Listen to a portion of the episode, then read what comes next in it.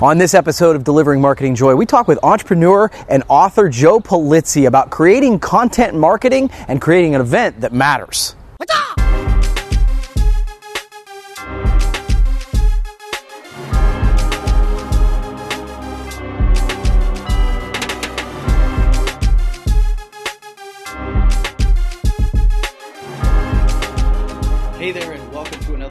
Delivering Marketing Joy. I am your host, Kirby Hasseman, and with me is a second time guest. I'm so excited to have him back. Joe Pulizzi is the founder of Content Marketing Institute, author of great books. I'm serious. This is not just not blowing smoke, but I've read uh, the both of these, Content Inc. and Epic Content Marketing. They are fantastic. So, Joe, thanks so much for taking the time. Kirby, thanks so much. I brought my orange hat out for you today, so I'm excited to, to deliver a little bit of marketing joy. I so. love it. I love it. Well, because you're You grinding. It's like you know you're grinding on your event coming up. If we're not delivering joy in marketing, what are we doing? Yeah, That's the right. question we need to ask. That's right. Well, hey, uh, so I want to jump right in on some questions Sure. with you. Uh, so, one of the things I know about you is you you were an early pioneer. So you were teaching content marketing uh, for a while now, for years now. So, what's the one thing that you wish, as you look out over the landscape, that brands and entrepreneurs understood better about content marketing? Uh, it's hard to put, Kirby, it's a great question. It's hard to put that into one thing. I would throw in a couple things. Okay. Uh, first of all, is the idea of patience. Mm. Uh, we know from all our research it takes you know a good solid 12 to 18 months to really build what I would call a minimum viable audience. Yeah. so that you can actually see a behavior change over time and really build a subscriber base. Most businesses, small, medium sized, large, nonprofit, for profit, they just do not have the patience for that. Mhm. They want to see results in what are we doing in three months, in Yeah. six months, and yeah, you can see some indicators, but it's going to take longer than that. I think the the other thing I would say is focusing on one audience at a time. Mm-hmm. I see this mistake made over and over again. Like the, somebody will put a blog up, and I'll say, "Well, who's your target audience for that blog?" Oh, we're targeting the CEO, the CFO, the plant manager, this, that, and the other. I'm like, okay, I can tell you this is not going to work. You are going to fail miserably. And at least- at least we know it right now. So I, I think you got to remember. If you look at any great media company, they always start with targeting one very specific audience, and that's where the opportunity is. So find that audience, whatever the low hanging fruit audience is that you can make an immediate impact with, and then you, if you do that, your your content will be relevant enough.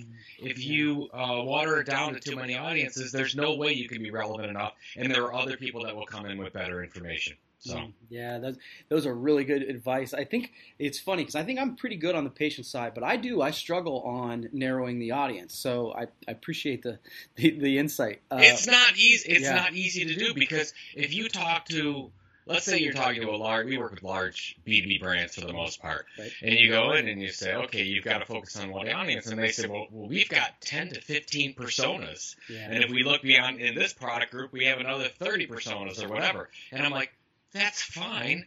But don't use content marketing to target all those audiences. Let's just target one at a time. So that's where you see some really savvy businesses that are saying, okay, we're with this initiative, we just want to target this group of people for this specific initiative. And then we're going to do something else over here with a podcast and some over here with a blog. Yeah. You don't have to boil the ocean, yeah, as no, we say, with too many audiences and too many different content types. no, it's it's awesome advice.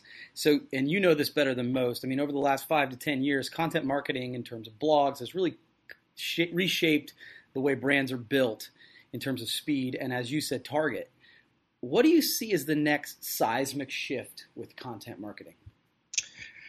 So I've been thinking a lot about this, Kirby, because uh, so Rob, I think you know this. Robert Rose and I were uh, we just finished our latest book called Killing Marketing. So that's coming out in September. We're releasing it at, at Content Marketing World, and the idea is, I mean, we're having a little bit of fun with the title, but we really do believe that marketing needs a complete overhaul. Mm, And our belief is that marketing itself was built to be a profit center mm, and not a cost center, not an expense center. And what we talk about in the book is there's there's ten different ways to generate revenue from an audience. So instead of short-term campaigns, instead of interruption, what if we built an audience, a loyal audience that knows, likes, and trusts us, and what could that do for our business? And then how could we generate revenues from that? I mean, we could generate revenues just like media companies do. We could Yeah. generate revenues and sell more products, and sell more services, and sell training, and have big events.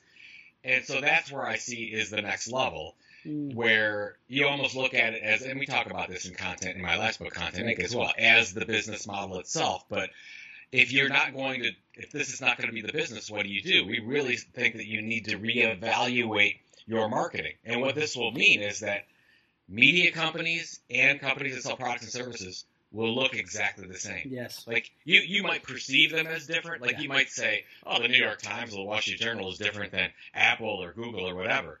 But if you really look at what they're doing from a marketing standpoint and a content creation standpoint and a revenue generation standpoint, there's not going to be any difference. Mm. So that's where I think we're headed. Uh, we've seen this happen right now. I mean, New York Times, Wall Street Journal, they sell products and services. We just don't talk about it very much. BuzzFeed has a great product that they offer. Um, they sell these tasty cookbooks. They've sold 100 over 100,000 cookbooks. So if you think about BuzzFeed in the cookbook business, they're selling print cookbooks. Yeah. So they're selling products, they're selling services, um, and then what you're seeing is the Cisco systems of the world are starting to sell media. You've got Mhm. what's one of the largest, most profitable events in the world? It's Dreamforce Mhm. from Salesforce. Mhm. It's not a media company. So these are the things we're starting to see that are, are you know are raising up, and we're starting to notice them, but most people haven't.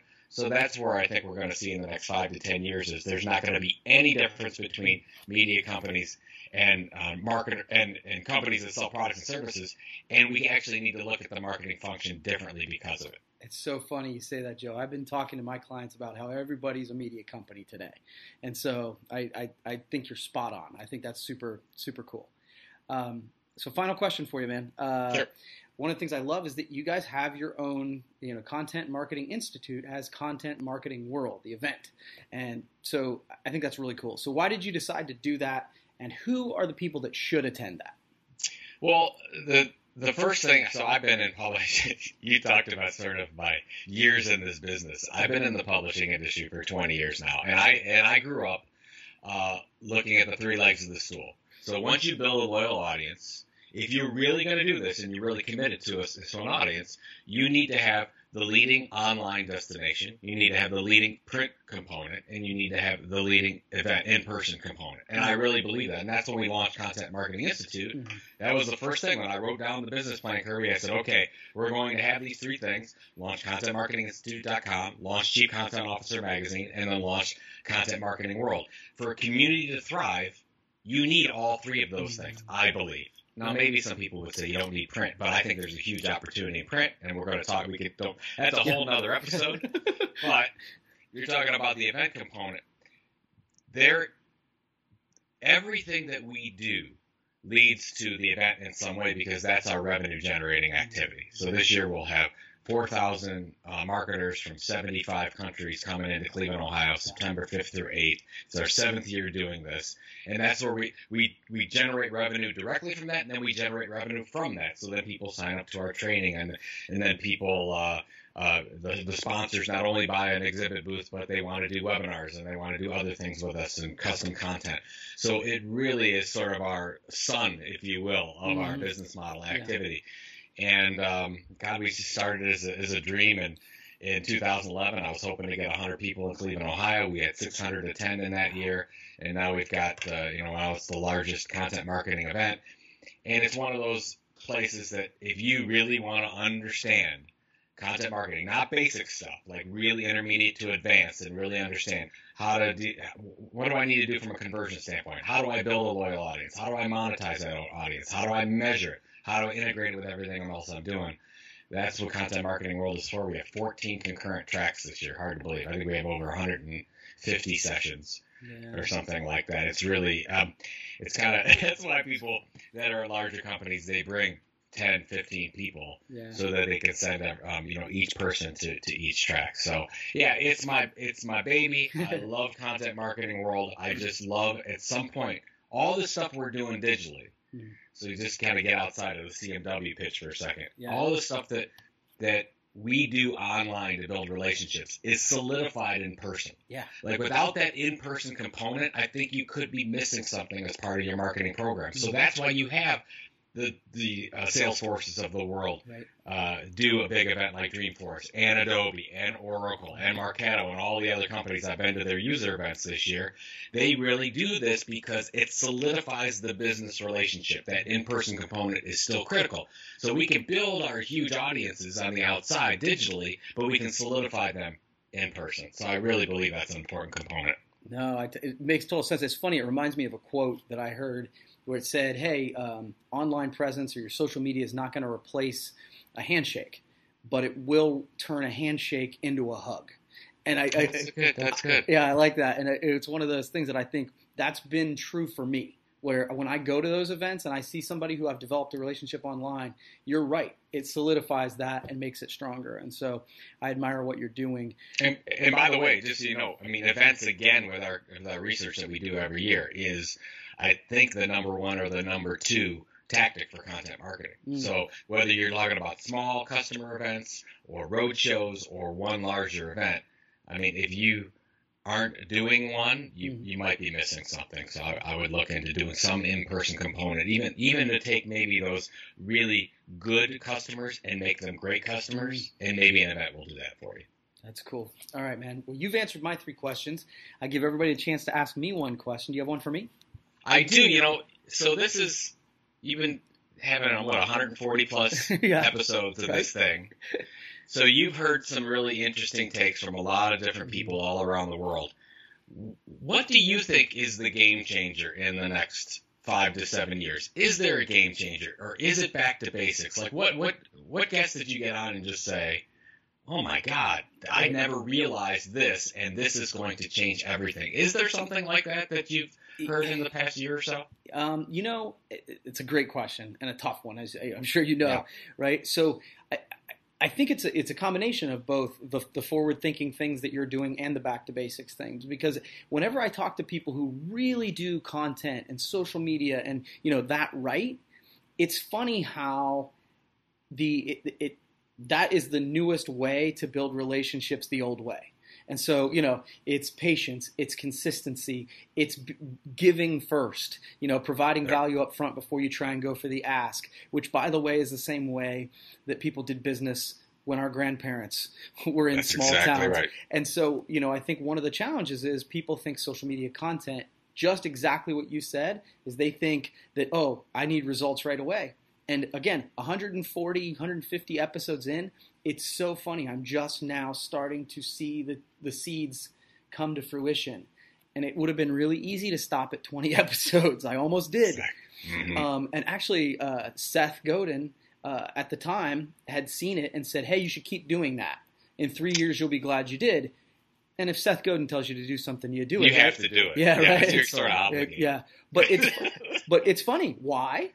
Because of patience and consistency and providing value. And so um, I don't know that there's like you know I don't you know I think virtual reality is going to be big, but I think it's all going to come back to basics of those business principles that have lasted a lifetime. So Well, I think the the key point in what you said is so true. Is we see most people that try to build experiences digitally through content creation, they fall out at some point. They they absolutely stop.